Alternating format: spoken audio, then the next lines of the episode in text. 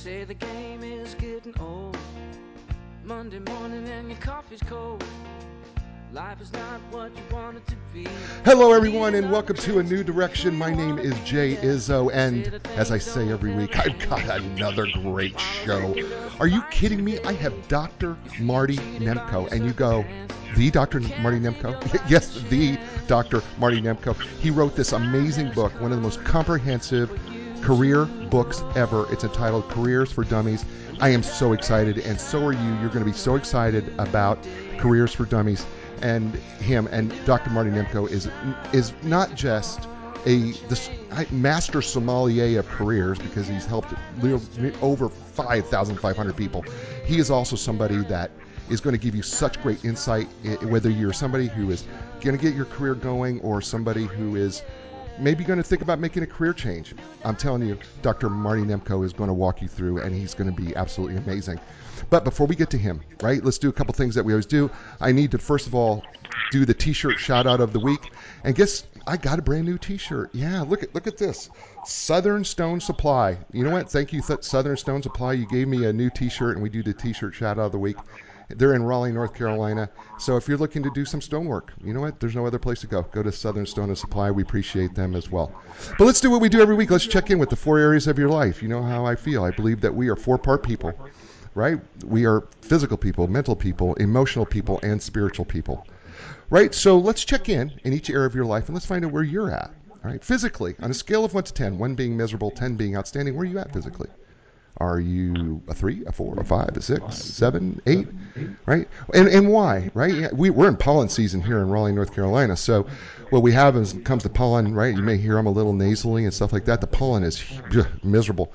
But maybe you've not been able to put down the fork like you should, or maybe you're in that second bag of chips, or having that you know sixth you know Mountain Dew or soda. Right? So what are you doing? How are you doing? Right? You got that number, right? And, and by the way, the point here is not to be to go from a three to a ten. The point here is to go from like a three to a four, right? Or maybe a three to three point five. And what can you do about it? And what can you do right now?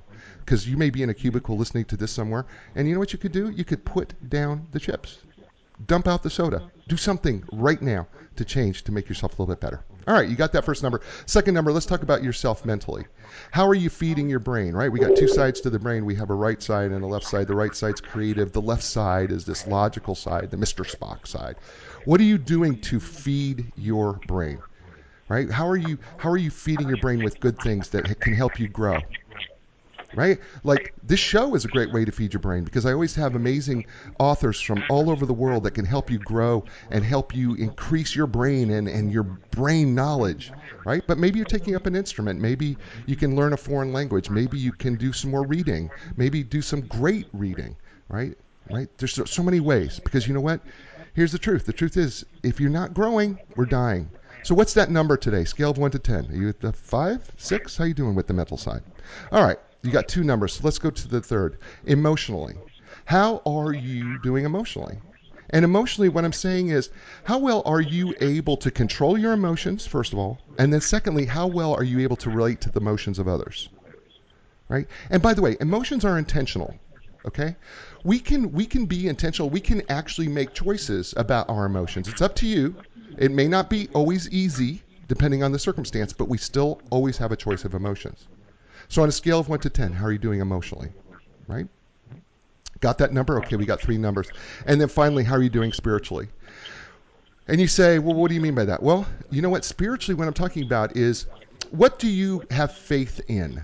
Right? And we all have faith in something. When we talk to Dr. Nemko, one of the things I loved about this book is when it really comes down to it, and let's say you don't have a job or you're looking for that next job, the truth of the matter is you have to have faith in the process you have to believe that the process is going to produce a result because you may be floundering. But if you do the things that Dr. Nemko is going to say, you're going to believe in that. So, in a sense, it's spiritual because you're having faith. You're believing that you're going to get that job. Because if you stop believing that you can get a job, guess what? You're never going to get one. Right? So you may have faith in God, you may have faith in nature, you may it may give you peace, or you may have faith in karma, whatever that may be. So the question to you is, where are you at in that scale emotionally on a scale of one to ten? One being miserable, 10 being outstanding. Right? All right, so you got four numbers. Think of those four numbers like the legs of a table, okay? So if the table's uneven, it's hard to eat from that table. And at the same time, if you're sitting in a normal chair and all the numbers are low, it's also hard to eat. So the whole idea is to be in balance, raise your table, and and and enjoy life because that's when we're most fulfilled. So my next guest is going to fulfill you better than anyone could ever fulfill you when it comes to your career, and it's much more than a career because your life is much more than just a job. And and and and Dr. Marty Nemko is absolutely, like I said, the master sommelier when it comes to careers. Dr. Nemko is what can I say about him? He is uh, in his 30th year as a career coach. He has served over 5,500 clients. He's got a 95% satisfaction rate. U.S. News and World Reports has called him the career coach extraordinaire. Uh, he's uh, the Bay Area's best career coach. He's an adjunct professor at Golden Gate University. He's a regular contributor to Psychology Today. He's written 20 essays for Time Ideas section. Uh, it, can I just tell you something? There's probably not much this this amazing man has not done.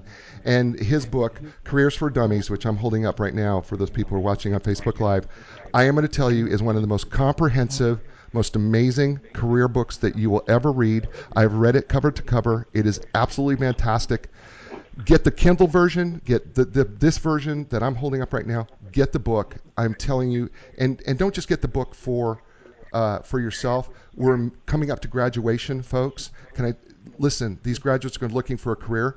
Get them this book. Tell them to read it because it's going to help them immensely. So, by the way, so everybody, will you please welcome Dr. Marty Nemko. Dr. Nemko, welcome to A New Direction. After that, I better not suck. I know better than that. I've read I've read this book from cover to cover. I know, uh, I and and you have such a marvelous sense of humor. I, the, some of the things I didn't talk about that are kind of fun about you though is your first job was a professional pianist in a bar room in the Bronx, right? As a hey, you know, why don't we? Well, the hell with this career stuff. Why don't I just do this? You know.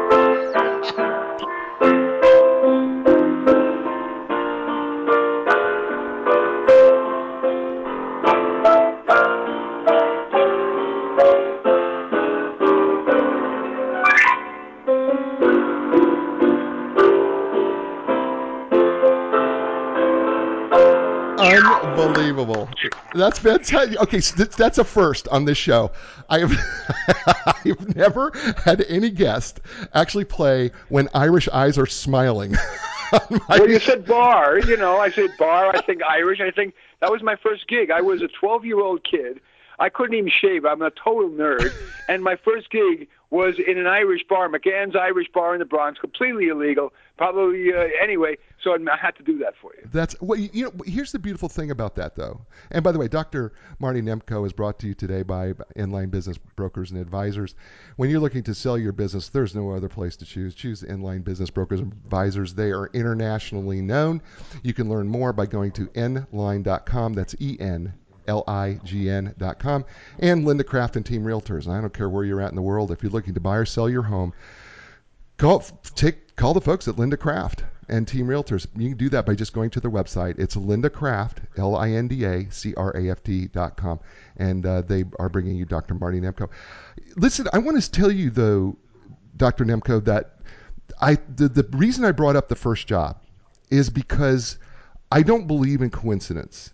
And I thought it was so interesting that your first job, you were playing the piano, and then you became a cab driver, and you, you did acting and directing, and you've done so many things. And I'm like going, man, I wonder if he's ever thought that his own personal path has led him to becoming a career advisor because you've had so many careers.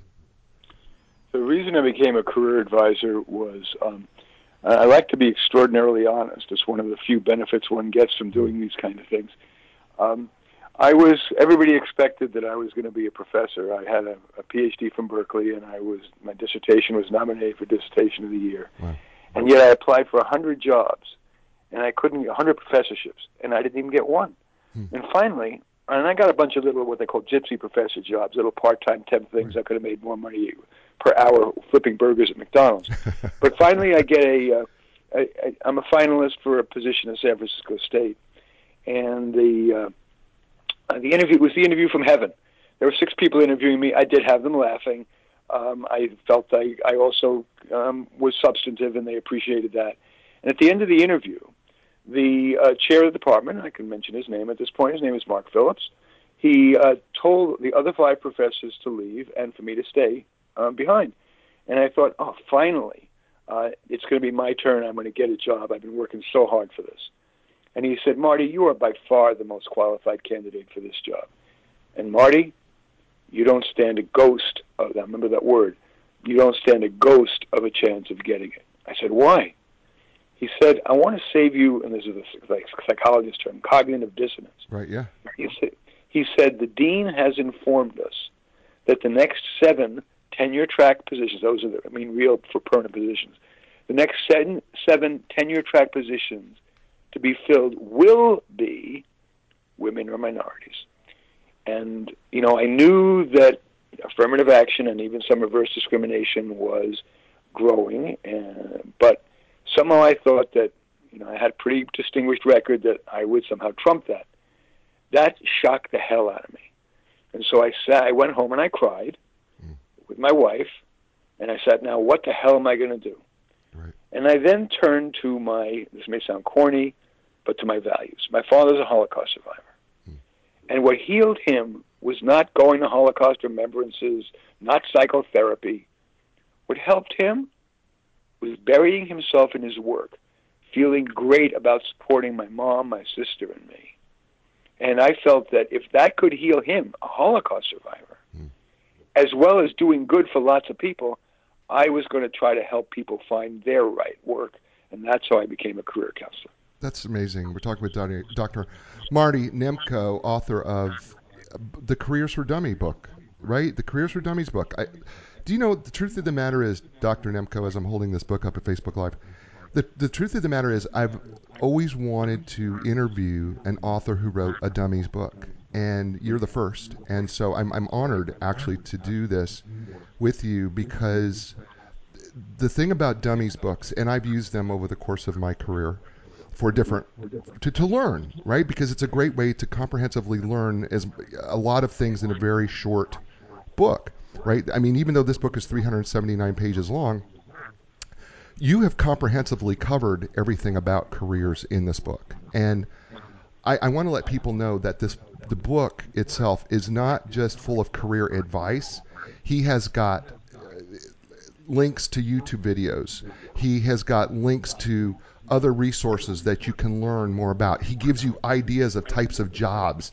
He helps you discover maybe some hidden talents that you didn't know you have. He talks about what happens when you get a job. The book is Careers for Dummies is literally the most comprehensive book you will ever get when it comes to careers and I thoroughly enjoyed it. So when you write a book of this sort about careers, I know that there's a part of you that has to go, okay, I can't get in everything, right? So is there something in this book that you that you would go, okay, if I could add this, I would put this also in a career book? First of all, I want to say I've written 12 books, and I've written for all kinds of publishers, including Random House and whatever.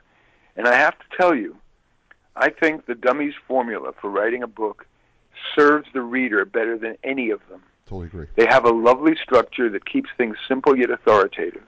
I had quite a bit. They think it. You know, you look at that structure and you think it's formulaic.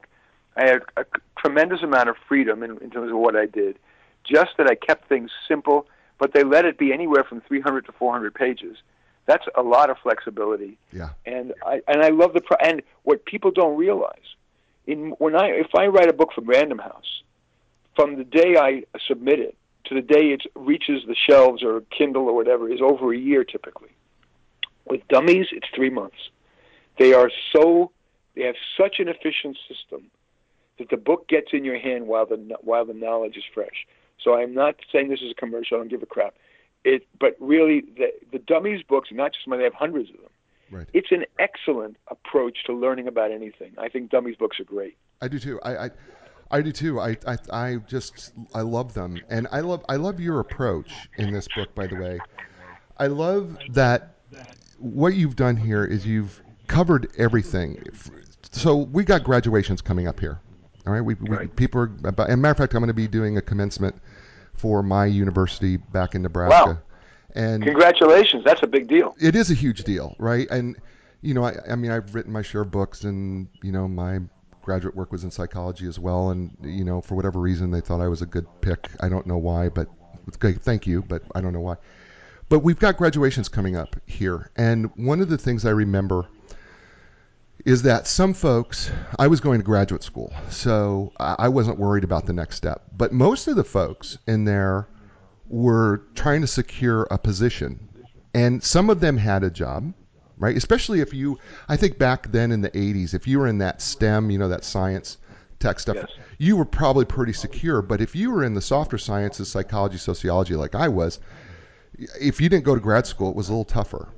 So, right. what is, you know, we, we're in a technology world. What do you tell uh, young graduates who are getting ready to graduate about the job world? What, what, what's your what's your first piece of advice? That's an excellent question, and I'll just briefly allude to the book here, because especially liberal arts graduates, English majors, art majors, sociology majors, psychology, majors, American studies majors, ethnic studies majors, art history majors, they are scared to death that they will be unemployable in this world of STEM, science, technology, engineering, and math.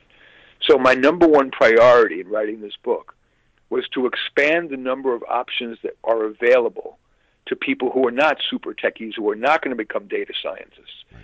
So the core of the book, the most important part of the book, is what I call the Cool Careers Catalog, which inventories 340 different careers, most of which don't require technical background.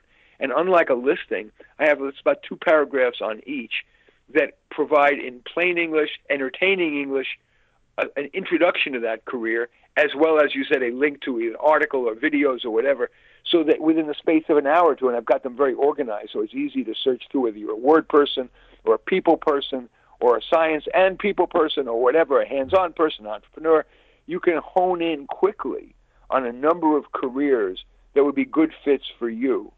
And that's what most young people who are scared to death as they graduate or don't you know, the dirty dark secret that colleges don't like to tell you is that 40% of students who start as freshmen never make it to graduation, even if given six years. They're really scared that they're going to be unemployable. So I really made a point in the book, in that Cool Careers catalog in there, of identifying careers that don't necessarily require a degree. And I'll give you just a couple of examples that people would never even think about. For example, there's a career I love called program evaluator ever more of the money that gets distributed to, to organizations is done by grant proposals, from the feds to nonprofits, from a foundation to uh, you, to universities to, to colleges or whatever. Every one of those proposals that get funded need an evaluator. Somebody say, "Is this program good? Was it worth the money?" That's a great career. And while some people, of course, yes, have PhDs in program evaluation, Many people don't, and you can often get in at least with a bachelor's degree. That's one of hundreds of examples of careers that somebody who's not going to be a big data person, artificial intelligence, deep learning, machine learning guru or MD can pursue. We're with Dr. Marty Nemko, and we are talking about his book, Careers for Dummies. I, by the way, I as I keep saying, it's the most comprehensive career book that you will ever read, whether you're in search of your first career, whether you're looking for another career, whatever it may be, this book is going to be so helpful to you. It's going to be so helpful to your graduate. It's going to be helpful to somebody that you know is struggling, right? We're all in struggleville from time to time when it comes to our careers and jobs. I've been there. I understand it. And you know what? You want to get out of struggleville? With your career, why don't you pick up this book? It's called Careers for Dummies by Dr. Marty Nemko. He's brought to you by Enlign Business Brokers and Advisors. They have literally helped thousands of people help in the buying and selling of their business. When you want the best deal team, you want to contact the internationally known folks at Enlign Business Brokers and Advisors. That's Enlign, E N L I G N dot com. And Linda Craft and Team Realtors. I don't care where you're at in the world. When you're ready to sell or buy your home, why don't you contact the great folks, the experts in real estate at Linda Craft and Team Realtors. That's Linda Craft, L I N D A C R A F T dot com. And they're bringing you Dr. Marty Nemko and his book, Careers for Dummies. Dr. Nemko, one of the things I wanted to say, jumping on that you just spoke about, is is is formal education like college overrated? Yes, that's something I've. Maybe my most cited article is America's most overrated product, higher education. It was originally uh, it was called the back. They have an article on the back page, an editorial, and it was a number of years ago, and it probably has gotten more views and more thumbs up, but also more hate mail than anything I've ever written. Um, I want, to, want to make one little parenthetical comment. When you use the word comprehensive to describe my book, Cool Careers for Dummies, I tried to put myself in the shoes of the listener, and they're thinking comprehensive. Oh, that's going to be long and boring and hard. It's not. Yes, it's got 384 pages, but every little section is a standalone. It can it's simple and easy to read, whether it be about how to manage your time better, you know, procrastination, if it's about how to go about landing a job, how to do a better LinkedIn profile, how to pick a career, how to deal with stress and burnout. It's just each of those is in a separate few pages. In total, the 384 pages is like a, a Bible. It covers everything regarding career. But don't think of it as going to be this boring thing like an encyclopedia that's going to sit as a doorstop. It's not. It, no, no, no. The book, the book is, and it's got your sense of humor, by the way, throughout the entire. The, uh, yes, it is comprehensive. I do not want to underestimate. I'm just. I know that for sure. But it also has your sense of humor, and it was funny because I found myself laughing, and then at times I was tragically crying because of the some of the stories that you know that I was like, oh man, that's sad that we have to live like this, or that you know we get stuck like that because I, I felt that and I knew what that felt like. So it, it's more than just a. It's more than. It's not a hard read, but it's it's it is a comprehensive, but it's a fun read too. I I literally did enjoy it from the very beginning when you started to the very last thing. It's okay to be nice, but you know what? Be good, and you know which was the very last statement that you make in the book, and I, and I was like, you know what? That sums up the book really well. You've been nice to me, but at the end of the day, you were good to me, and that's how I felt about this book.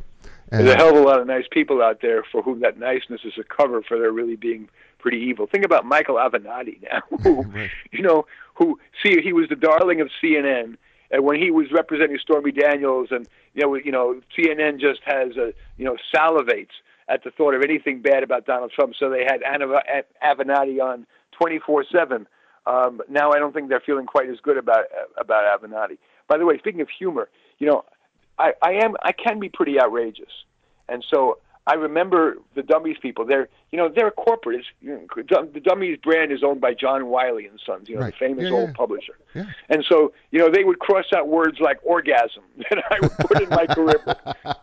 They didn't they didn't like that kind of humor. So if you think that was funny, you should. Uh, you should have a beer with me. I, I, I, want to see the I want to see the stuff that you've cut out. I think that's probably going to be pretty funny.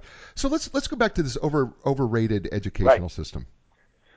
Because because my okay. wife, I'm, I'm, just an example. My wife is a, an extraordinarily successful real estate person and owns her own company and you know has 25 or 30 people and it's extraordinarily and she's not she doesn't have a formal education from college and she's extraordinarily successful and you make a point of going, you know what? College is not necessarily an answer to financial success. It's going to vary. And of course, many employers of good jobs, because they're so overwhelmed with applications, will say, you know what? Let's make this college degree required. So I don't want to seem like some extremist here. I'm going to present, a, I think, a fairly measured approach. If you are like the most people who's not a self starter, who's not entrepreneurial, who is immature and needs that halfway house between the protection of mommy at home and the independence of adulthood, college can be the right thing. Also, if you are a scholar, higher education really is about scholarship. Mm. It's about abstract, typically abstract, intellectual, theory based learning. Right. If you love that stuff, of course you should go to college. Right. And also, if you can get into Harvard or Stanford or Yale, you probably should go no matter what because we live in a brand name society. Sure. And that damn name on your diploma is going to open a lot of doors, not to mention the networking. Right. But that still leaves millions and millions of other people who go to college who might be wiser to forego college or at least just do community college where the teaching, ironically, is better than at Harvard, Yale, and Stanford because the faculty is hired based on how well they teach, not how much arcane research they produce. Right. And there are many other people who, after high school, should be learning on the job in a formal or informal apprenticeship. whether or starting their own business. Even if their first few businesses fail, they will learn more from that hands-on experience than they would from all the business courses imaginable. Right. The military is deemed unacceptable by the politically correct public media world in which I live. And yet, for the right person who needs the structure and the discipline and the excellent career training that is often provided in the military, the military can be a great option. So, my argument is not college is bad or good, it is overrated as being the magic pill for everyone. And that each one of you listeners, who's yourself or your children, who's deliberating what to do post high school, should give fair consideration to the full range of options from self employment to apprenticeship to military to community college to the traditional four year university. Did you hear this, folks? Dr. Marty Nemko, right? Right. Dr. Marty Nemko just called out, to an extent, college.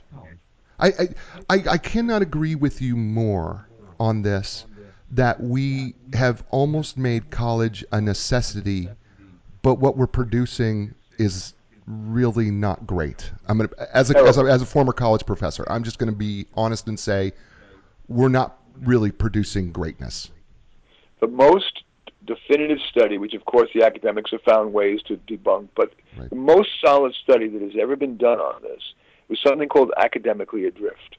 Came out of the University of Chicago, University of Chicago Press, in which they looked nationwide at you know, dozens or hundreds of colleges, and they found that 30, and I hope I've got these percentages about right, but somewhere between 36 and 45 percent of all freshmen, by the time they reach senior year, have grown little or not at all in those ostensibly core characteristics of writing and critical thinking. Right. Colleges, because the professors are so selected by their ability to do research and they are so interested in their abstract cutting edge, which is so different than what undergraduates need to know. And because they, they herd students into large classes, for all of those reasons, the students grow. Mo- now, some grow a lot, but unless your student is highly motivated and very academically oriented, you're at grave risk of going into five and six figure debt for very little growth in what you're supposed to be growing in. And because when you put kids away from home for the first time into these dorms, two and three to a room, you create a hothouse for too much sex, drugs, and rock and roll. Mm. So a lot of the kids end up developing not only not good writing and thinking skills, but bad personal habits that often, especially in an era today of legalized vaping, which is the case in California and in growing number of states, kids who are ending up, as they say, failing to launch and back on their parents' sofa with low self-esteem, six-figure debt, and no employable skills or even employability motivation. Mm. Talking to Dr. Marty Nemko, books called Careers for Dummies outstanding book. It's it is a comprehensive fun read. I'm going to change it. How about that? It's a comprehensive fun read because it really is. He's got a tremendous sense of humor, and you're going to you see it just shine through this comprehensive book on careers. You're going to absolutely love the book. I I I, I cannot agree with you more. I, I I have said this about college, and as a college somebody who's taught at three different universities I have I have said we are so good at teaching the philosophy of fishing when we need to teach these kids how to fish. Right. And we're not right. doing it. We're we're it's it's not helping them. It's really not helping them with a career. Matter of fact, I feel like we're stunting their growth quite often in the classroom because I am, you know, I'm given an, a mandate that I have to cover this uh, amount of information and I have to cover this particular thing rather than saying, yeah, but why can't we talk about, why can't we teach them the apply, how to apply this? What does this mean for you for life? How does this fit into whatever your career is? You know, that's, it seems to be that that's outside of that because if I was at a university full time, I would be responsible. Well, you really don't have time that. Give that to your graduate assistant. You need to do research or publish something maybe it may be useful for your listeners to understand how this would seem absurd. Mean, colleges have all these students. How come they don't care about teaching students? Well, it starts like this. Colleges used to be teaching oriented institutions, but we all are interested in prestige. And because of it, it is intellectually more stimulating for brilliant PhD types to create new knowledge, to study the cutting edge, than to merely educate people on what already is known. So there's been an inexorable press over 150 years to honor the researcher over the teacher. Mm. And in addition, as so much of that research is funded with what's called overhead given to the university, the universities, like other any other business, and believe me, they are a business, they ended up liking to hire professors who brought in grant money. Absolutely. And so, and the grant money comes from research. So, because of the status of being a researcher and the money that accrues from being a researcher, you disproportionately have faculty whose, by temperament, training, passion, and exigency, what they what they it will serve them to focus on teaching their little research area. And so, as a result, students end up learning so little and paying so much. And to be fully candid, because there are pressures from the major funders, whether it be the government or foundations, to focus on diversity, there have become mammoth diversity infrastructures in schools that are taking money away that could be going to instruction and instead bean counting, guilt invoking, virtue signaling at UCLA where my daughter went to school. There, there is, and I, I don't have the number right, but I think $50 million a year merely spent on enhancing diversity. Mm. There is something wrong when melanin is trumping excellence in terms of what we prioritize in how we teach our students. And that is why higher education has become America's most overrated product and is very vulnerable to, in the coming decades, being replaced by these amazing, often online courses. The number one course in the world right now, popular course, is Andrew Ng's series of courses on artificial intelligence that has 4.9, uh, excuse me, 2.4 million students who give it an average grade of 4.9 to the course, and it costs $80. Mm. Higher education, traditional higher education, is at its bubbling, bursting point, and I believe over the next couple of decades will slowly give way to alternative approaches to learning. We're talking with Dr. Marty Nemko, author of the book Careers for Dummies. He's brought to you today by Enlign Business Brokers and Advisors. Enlign Business and Brokers and Advisors literally have helped thousands of people with the selling and buying of, of a business. And you know what? Selling your business is a big decision, so make sure you build your deal team, starting with the experts at Enlign Business Brokers and Advisors. You can find out more at enlign.com, E N L I G N.com, and Linda Craft and Team Realtors, who happen to be listening to the show. And by the way, where I am actually stationed today is I'm doing this remotely at Linda Craft and Team Realtors, and they've given me this beautiful office to do the show from, and so I'm grateful to them. And they have been a sponsor of the show since the very beginning as well. And so you can find out more at lindacraft.com, L I N D A C R A F T.com. So let me ask you this next question. I'm in college. I've been expected to be uh, you know, uh, business, get a business degree because that's what my father did, that's what my grandfather did, and and or I'm expected to be an engineer, or I'm expected to be insert degree, and yet they don't really have a passion for it. So they end up graduating. Which, by the way, this happens, I think, probably more than I can count, where they wind up graduating, but they're really unhappy in in the in in the major that they've chosen. What do you tell them? Yeah, it's a good question. It's gonna again. I'm gonna try to be subtle. It's gonna vary. There's a certain subset of people who come to realize that it almost doesn't matter what you major in. Your happiness and success are a function of two things: deciding you're going to be an expert at it. Let's let's take something. Let's say business. Hey, deep down, privately, you don't really give a crap about widgets.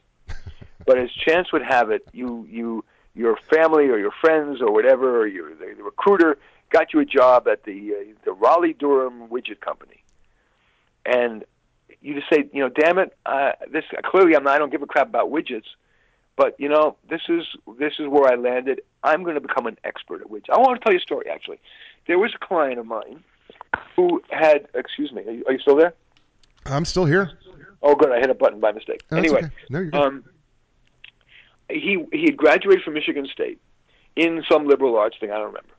Uh, and it was Thanksgiving, and he still hadn't found a job. And he was dreading going to Thanksgiving, family Thanksgiving, because everybody was going to ask him the dreaded question. Well, so Johnny, what are you doing? Well, he didn't know. Well, they asked him. He went. Blah, blah, blah, blah, I'm, I'm still looking. I'm exploring. Blah blah blah. And somebody at the table said, you know, I'm working at the International Harvester plant making tractors. If you want some money, you know, why don't you get a, a job working? I can probably get you a job, at least part time, working on the factory floor. Well, he wanted to be able to move out of his parents' house, and he wanted to be able to take his girl out for dates and stuff. So he said, "What the hell?" And he goes and he takes this job. He could give a crap about tractors, and the job they gave him was assembling the um, dashboards onto tractors. He and nobody else gives a crap about any of that. But because he was brighter than the average dude and he kind of had a good work ethic, he decided he was going to become really good at it. He noted, for example, that occasionally the um, what they used to call naugahyde, the plastic that covered the foam, right. would come loose at the corners of the dashboard. So he started to do some real thinking and internet research on how to, you know, what, you know, why, what could be done to keep that that plastic onto the foam. And he ended up telling his boss about it, and his boss tried it. It didn't exactly work right, but he, he long story short, he ended up getting good at it, and and knowing a lot about dashboard manufacture and dashboard installation. And he ended up feeling good about it because he felt command. Mm. He felt he didn't he wasn't an imposter. Right. He felt he knew something, and in the end, he got a promotion to be they don't call him foreman anymore, Right. foreperson. Um, and, um, excuse me. And the next, I'm just over cold.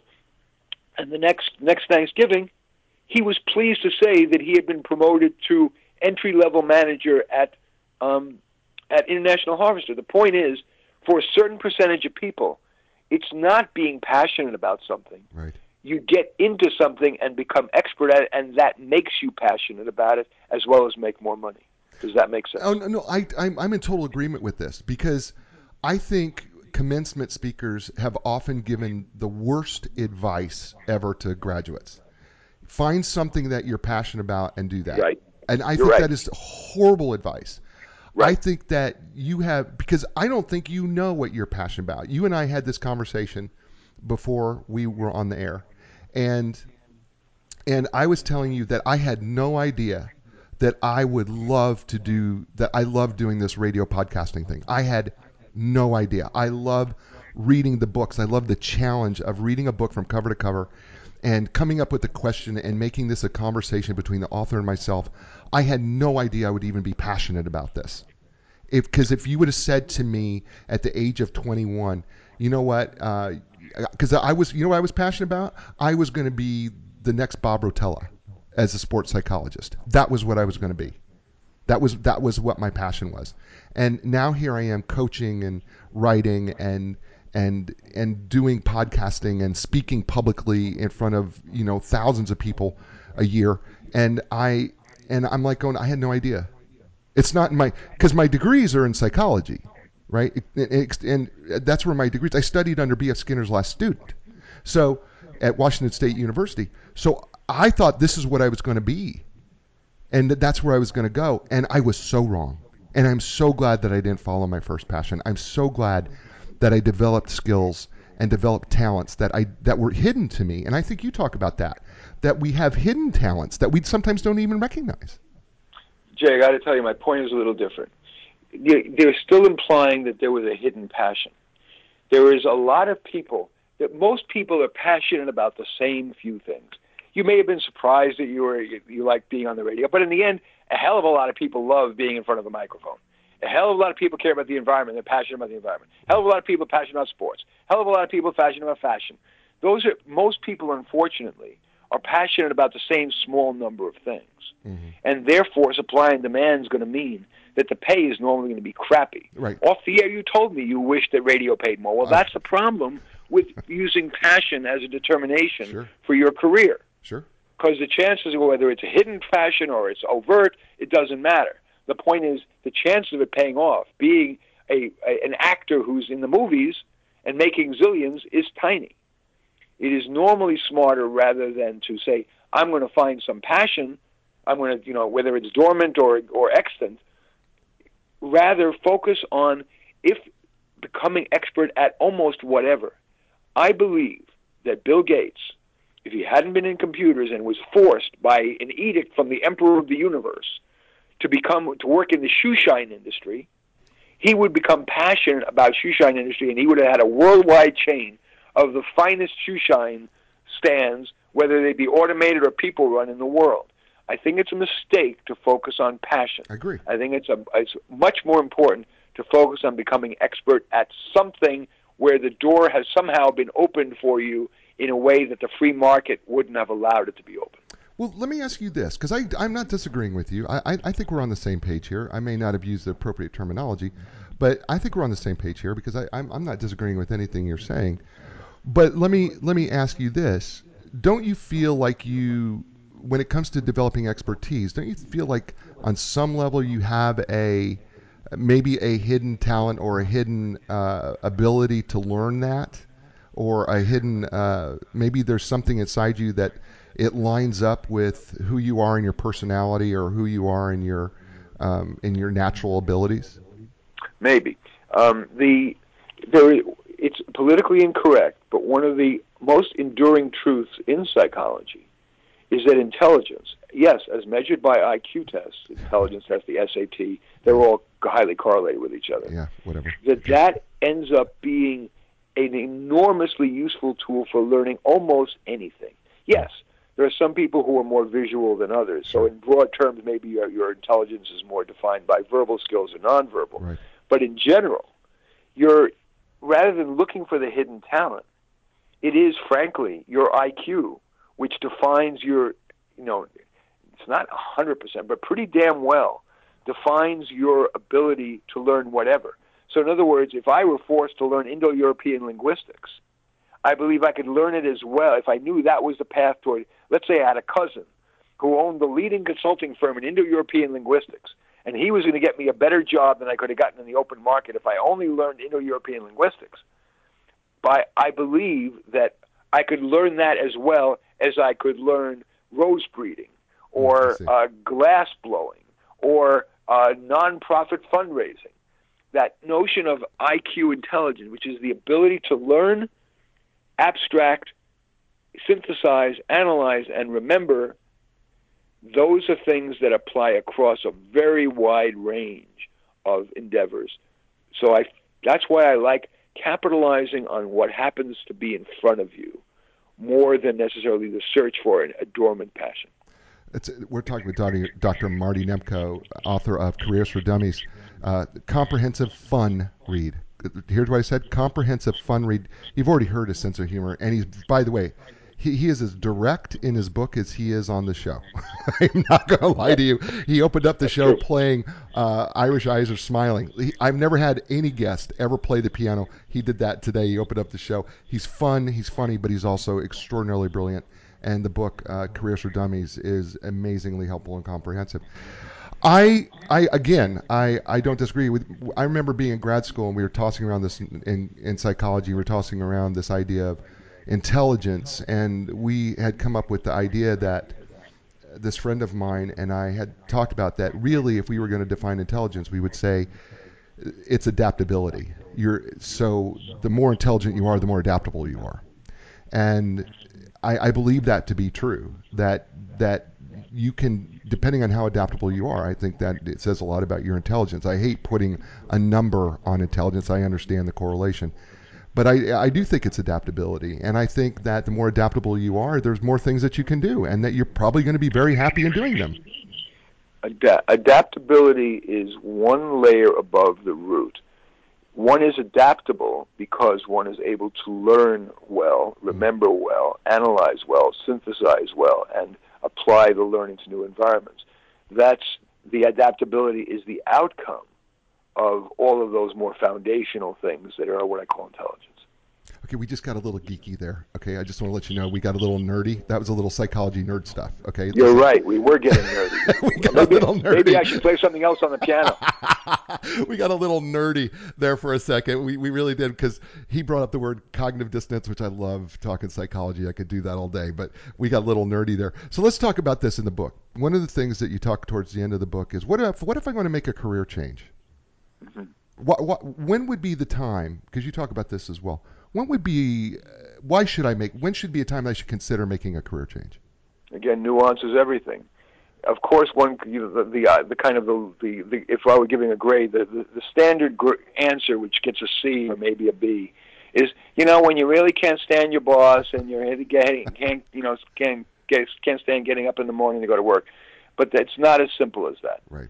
It depends on how many options you have. If you are a person of great intelligence, if you are a person who are easy to get along with, if you have great drive, if you don't have physical illnesses, if your expertise happens to be in an area that's popular, like the aforementioned data science, then clearly it's going to be easier for you to you'd be wiser to pull the trigger quickly. You know, if your boss your boss may not be you know Attila the Hun, but your boss is kind of crappy, the work is kind of boring, you've topped out because your boss above you is uh, never going to leave. You know, even if it's not terrible, if you've got all those other things going for you, you still might want to leave. On the other hand, if you are not very intelligent, you tend to be lazy, you're a pain in the butt, people tend to not like you, you don't have a great skill set, you know, you you you learn slowly, then you may have to put up with more. So when is it time to change careers? It depends on who the person is. Awesome. So okay, all right. So one of the things you talk about in terms of changing careers, right, is that I you talk about changing attitude. I've, I've always said that there's two things I can control. I can control my attitude and I control my effort. But that's not always always easy to do. Is, no, it's it, hard. Yeah, it's, it could be hard, right? Is that a time? But is that a time where I'm like, I, I, I just cannot seem to get past my attitude and effort that you should maybe think about moving? This is a this is a good hard question. The whole question of attitude change, drive, motivation, is you know you, I'm fairly confident about all the others, everything we've talked about so far, but the the art of engendering attitude change mm. is such a a squishy yes. variable. It's so, so difficult to, to engender. It, it's hard to say. So I normally tend to think that our attitude our foundational attitudes tend to not change a whole lot. So, for example, I am a sad person. You can't hear it on the radio. But I've put myself in environments where I tend to not be sad because I'm using my best skill, which is my ability to think on my feet and talk about what I know, which is career and education. So you're not going to change your general attitude. If you are normally a curmudgeon or you're normally an airhead optimist or whatever, those things probably are not going to fundamentally change. So rather than expecting a change in attitude, you might ask yourself, where is an environment in which I am likely, with my given personality as is, right. where am I likely to be at my best? I got it. Okay, so I'm an airhead positive person. Uh, I. As you listen, I'm just using your terminology. So. That's right. Yeah, yeah. So, but I no, I am. I am a I am by nature, my core is I'm I'm positive and I believe that if I work hard enough, if I put forth the effort, and if I change my attitude, I can do anything. I, I, I believe that wholeheartedly. I, I believe that it may not happen right away, but given given enough time, staying at it, be persistent, I will win over time. And that's that's just who I am. I, I, I don't know why I'm that way, but it, it's and I try to encourage people along the way. And I made a late career change. As I did, I made I made a really late career change and decided, you know, at the age 50 to start writing books and and then start coaching. And I've always spoke, but then to become more of a professional speaker and then of course added this. What do you tell people I mean, the, I know attitudes and positive and negative and how we look at the glass or whatever you want to call it. But what do you tell people late in their career who are thinking about a career change? Again, I have to say nuance. I think sometimes your attitude is. I, I don't believe in the black and white. You know, believe in it and you can do it. I think that's a bunch of crap. I think it depends. Like I, you know, I played basketball my whole life. but and I would love to play basketball for the Golden State Warriors. But who it ain't wouldn't, gonna happen. who wouldn't want to play basketball for the Golden State Warriors? Precisely. so it's not my attitude that's the problem. The problem is I'm a slow white guy.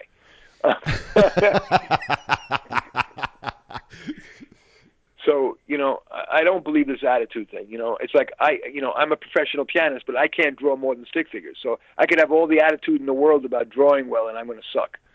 Um, so I believe that our attitudes change in response to what the task in front of us is. So if I said, "Dude, Jay, you're going to be you got to be an engineer," and you're late in life, let's say you're 67 years old, Right. and you say, you know, dude, I want, you know, just have the right attitude, do it. You know, if you believe it, you can do it. Right. You know, that's bullshit. you know, we need, you know, in the end, the, the right balance is to have your head in the clouds but your feet on the ground. Right. And so, uh, you know, I think attitude is is much harder to fix as a overall global thing to improve. And if your attitude is saying uh, this is you know, this is yucky, you know, say put on a happy face is only going to work for a very short amount of time. I'm not convinced of that. But yes, put yourself in a career where it builds on your past, your your your natural strengths, your preferences. That sounds like a cliche, but it's true. Well, I and I think I think I want to clarify something here, just to, not because I'm being defensive, but just because I want to make sure I'm clear. But I'm not one of those people who are like, "Oh, hody do, there's no problems in life, everything," because I'm not that person. But I I do believe that my behavior ultimately is affected by uh, how I how I how I feel. I, I believe that my emotions do affect my behavior, and Yep. but I also know that nothing changes without me doing something. Period. If I if I do not work and if I do not work hard, nothing changes to me. That's true. It's necessary, but not sufficient. There are things. The fancy word is externalities. You know, there are factors that do exist in the world. There is the economy. Right. There, how you know how good is the job market? There is Right. luck. Sure. Sure. The older I get, the more I realize luck matters. I could bust my ass to get to be a national talk show host, and if I'm not there at the right time in the right place, I could bang on 50 doors and I could still end up with nothing. But if my timing is right, I'm, I could I could get it. So I like to think there's there are attitude and hard work matter, but you know there is a lot of crap that happens external. God forbid you get cancer. Right. No, I get it. All, all of a sudden everything changes. Right. I get, no, no, no. I listen. I, I totally, I totally get that. I just, I feel like if I've got to, if I've got to default in one way or another, I'd rather default on the positive side. Sure. Yeah. I mean, We agree. You know what? I got to go, but I think with a fun thing, with your permission, yeah. the fun way to the end for me to play something else on the piano. Okay, What let's.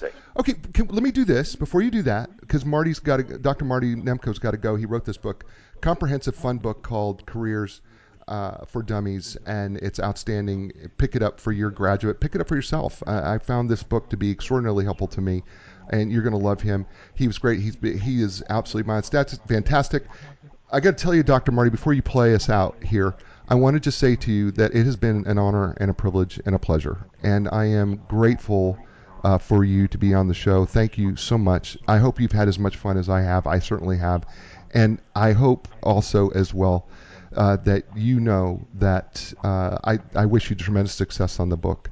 And and I also I also want to say to you as well that I'm so glad that you wrote this book because I you're helping a lot of people and that's what the show New Directions about is about helping people and you certainly helped a lot of people today and I cannot thank you enough and the people who are on Facebook have said this is a great show one of the best shows ever and I'm watching those shows come in people come in so you need to know that people are applauding you and saying how great you are today and so thank you uh, Dr. Nemko I appreciate it I I really, you've done a good job, Jay. You're a good interviewer. I think we've had it. It was fun and substantive, and uh, I've actually really have enjoyed it. And I think you need to be. Pr- I'm not just patting you on the back because you patted me on the back.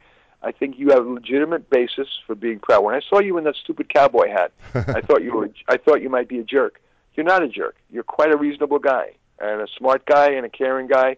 And it's been a pleasure talking with you. It's a pleasure. And so, Dr. Marty Nemko, why don't you play us a tune on your way out the door? What I think I want to play is uh, something I wrote. Doesn't have words, but it is. Um, it reflects the process that my typical career counseling clients go go through.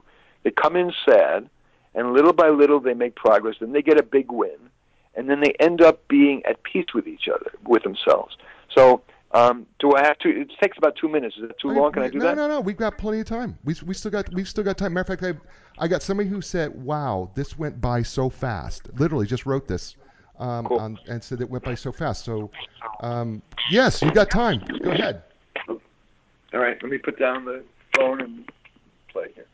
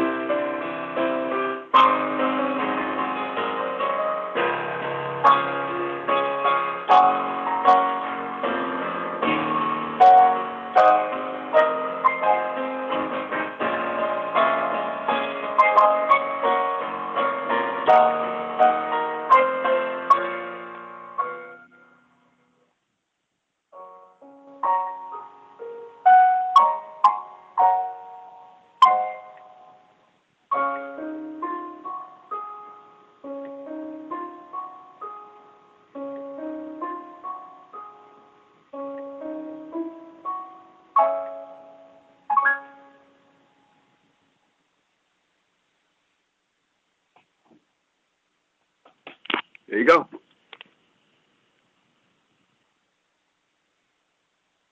Are you there? I've never had it start with the piano. I've never had it end with the piano. That was absolutely one of the most beautiful things I've ever heard. Thank you for sharing Thank that. Thank you very much, Jack. Th- thank you for sharing that with us. That's uh, uh, that's heartfelt and emotional, and we felt it. This is a great show. Thank you, Dr. Nemko. Listen, folks, you heard it. Dr. Nemko, the book's called Careers for Dummies. You need to pick it up. It's available Amazon. Find it at your favorite bookstore. If they don't have it at your bookstore, you need to ask them why they don't have it in the bookstore because this is a too good of a book, too comprehensive of a book. It's a fun read. It's going to be so helpful to you. Please buy the book.